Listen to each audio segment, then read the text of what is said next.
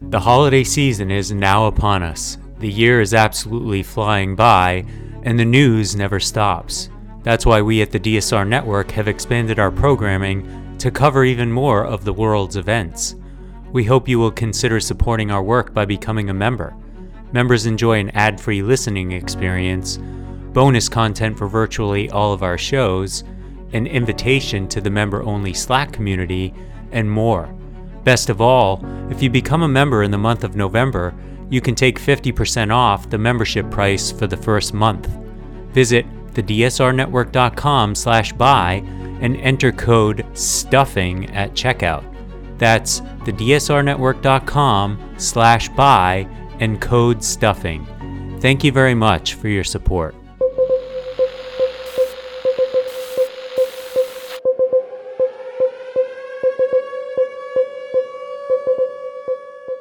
Hello and welcome to the DSR Daily. For those of you in the US, we're getting closer and closer to Thanksgiving. Some of you are going to have to travel today and tomorrow. Be safe while you're out there. The weather on the east coast of the US is going to be a big mess. We're here today to talk about news from around the world, give you a little bit of analysis topping on that news. I'm David Rothkopf, one of your co-hosts, joined as ever by Chris Cotmore. How are you doing this morning, Chris? Doing fine, thank you. Uh, we record this in the morning. You might be listening to it at another time of day. How you doing, Riley? Doing pretty well. Well, it took you a moment to figure that out. I, I hope there's no big problems brewing beneath the surface there, Riley. Uh, Chris, what's your first story? Positive developments um, in the Israel Hamas conflict. Um, it seems, at least it's being reported, that they're close to a humanitarian ceasefire, which would allow for hostages on both sides to be exchanged, um, specifically women and children. The ceasefire would last between three to five days. The negotiations have been le- led by Qatar. Um, and while things are not finalized, it does seem like a positive development. Um, you know, we'll see how the how things develop uh, as the day goes on today. Indeed, we will. I, I, I do as you list as you uh, describe the story, and of course these things can take many a twist.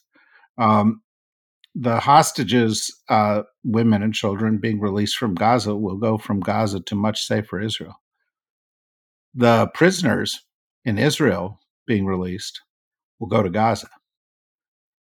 That is not necessarily safer. At least, you know, theoretically, that's where they will go. Um, uh, something to watch as this story develops. Riley?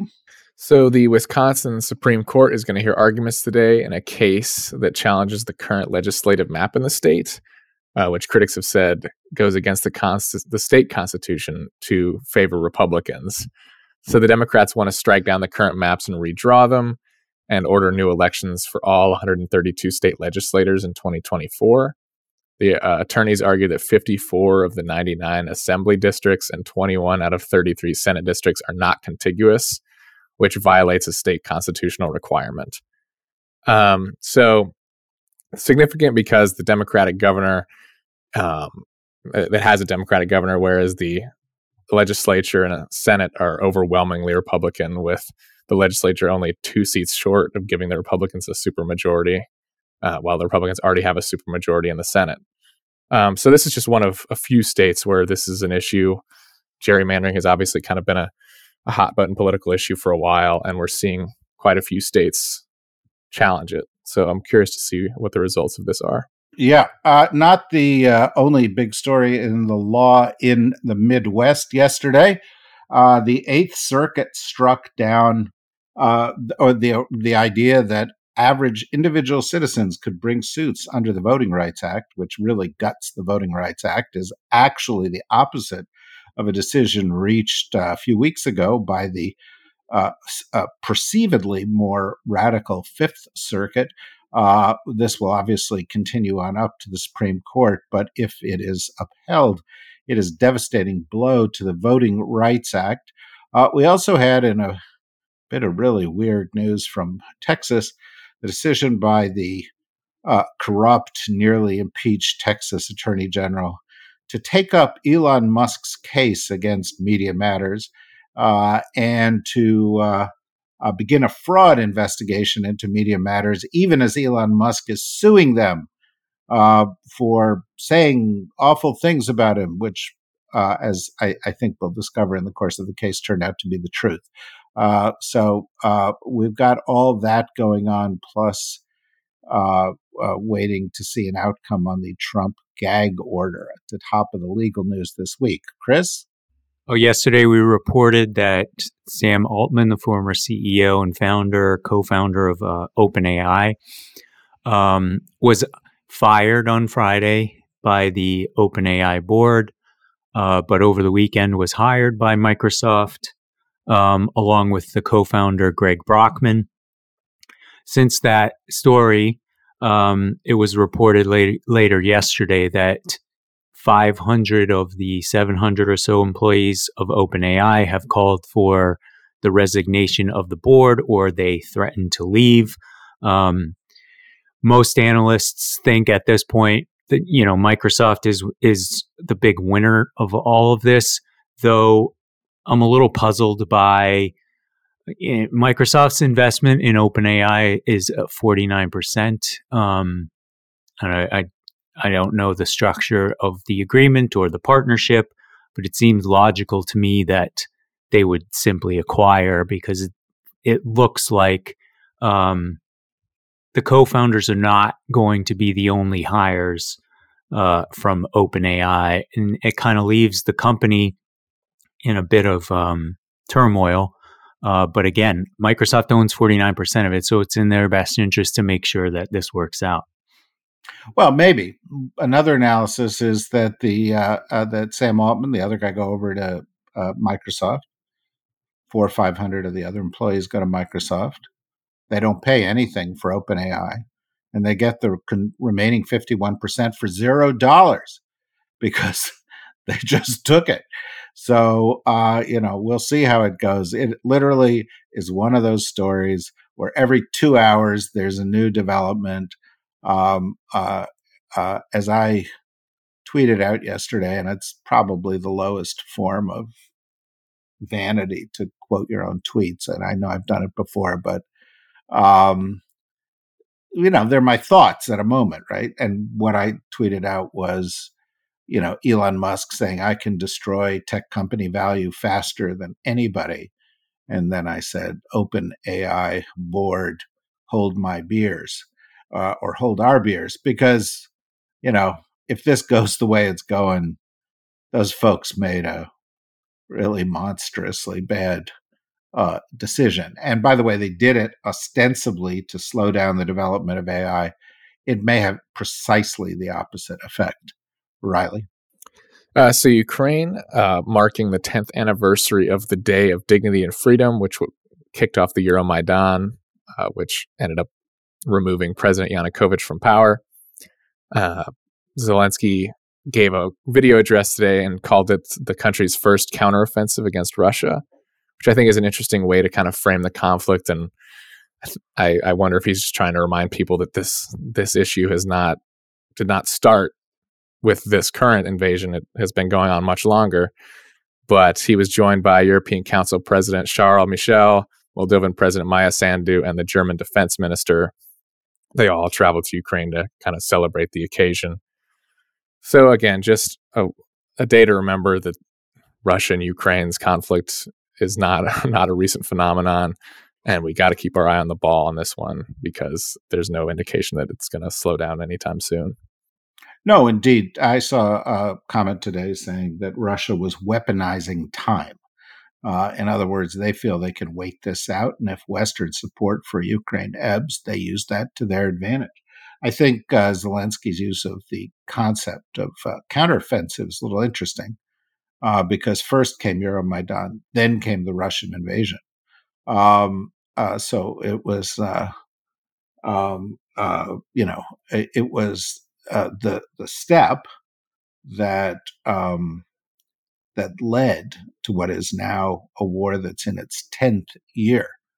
Um, be interesting to see how it goes. The presence of the EU uh, at this ceremony is significant. If, regardless of how this war ends, if Ukraine exists as a country and that country ends up being in the EU and NATO, it's a big defeat for Russia. Chris? While I am certain that there are more uh, serious stories to cover, um, it's nice that the White House continues the tradition of pardoning turkeys each Thanksgiving. This yesterday happened uh, as Joe Biden turns 81 years old and had some jokes about his age. Um, but the pardoned turkeys were named Liberty and Bell. And Biden played it up by saying they had a tough road to the White House, traveling thousand miles uh, to get there. Um, so you know, again, I'm I'm happy that uh, that, that these traditions continue. The media has a lot of fun with it. The president has fun with it, um, and it's nice to have a little bit of uh, you know lighter news in in the mix of all the serious things that are going on around the world. No, no, doubt. Um, the turkeys uh, probably were envious of Biden turning 81. Average wild turkey lives only three to five years. Uh, and they don't live that long if they're working for Butterball or one of the other major turkey producers. Uh, little known fact about turkeys they are natural to this hemisphere, were actually worshipped um, uh, by uh, ancient uh, indigenous civilizations in places like Mexico. Uh, ben Franklin wanted the turkey to be the national bird of the United States. Uh, but interestingly, the turkey is called the turkey uh, in English because uh, turkeys came to England uh, and they came actually via Spain. But Spain and England were at war for so much of the time that the person who was introducing the turkey did not want it to be tainted by the fact that it had come from the United States to Spain or from uh, you know the Americas to Spain. Uh, and so he said it actually came from Turkey, um, uh, which it did not. Uh, it was just a deception. Uh, but it was a deception that has haunted Turkey ever since, which is why a couple of years ago, the Turkish government began a major campaign uh, in international institutions and elsewhere to have their company, their country referred to as Türkiye instead of Turkey, because they did not like being confused by this big, ugly bird. Um, so that's my turkey update for you today, Riley. Well, unfortunately, rounding out mine with a not so light news story. Um, Somalia was slammed with torrential downpours and has been for several days, and they're actually expecting even more heavy rain to start today. So far, 50 people have been killed with nearly 700,000 displaced. Um, the IRC said on Monday that 1.7 million people are in urgent need, and that if these rains continue like they're projected to, that 4.3 million people could face crisis level hunger or worse by the end of the year. And this also ties into one of the themes we've hit on on this show, as well as our Road to COP28 series, which is climate change. And the Horn of Africa region is one of the areas most susceptible to climate change anywhere. Um, and they actually just came out of the worst drought in four decades. So, uh, again, these these issues are only going to get worse as climate change continues to to become a problem and get get worse. So, curious to see if this changes anything. Unfortunately, uh, on the international stage, I don't know if this will actually precipitate faster action. But well, I don't know if this will. But of course, next week, um, COP28 begins. Uh, the international summit that will be attended by thousands and thousands of people in um, Dubai. Uh, and um, uh, we've been following that very closely, and we continue to produce programming on the road to COP28 and on the climate issue, and we'll do so for a long time to come. We're we're doing it through COP28, and then we will follow up and we will look and see where progress is being made and where is not being made. Um, uh, uh, almost inevitably, uh, because that's been the history of COP since its very beginning, the progress will be insufficient. Uh, but also, almost inevitably, because COP happens on a regular basis, it does serve as a kind of action forcing event, and steps are taken, and that is a positive mm-hmm. thing. Uh, we will cover COP28 each and every day here on the um, uh, the daily, as well as the special Road to COP28 podcast, which I commend to you. Until then, uh, we'll keep watching the world as we do each and every day. And tomorrow we'll give you uh, the latest updates on that world. Um, uh, but until then, um, be safe if you're traveling and be safe even if you're not traveling. And bye bye.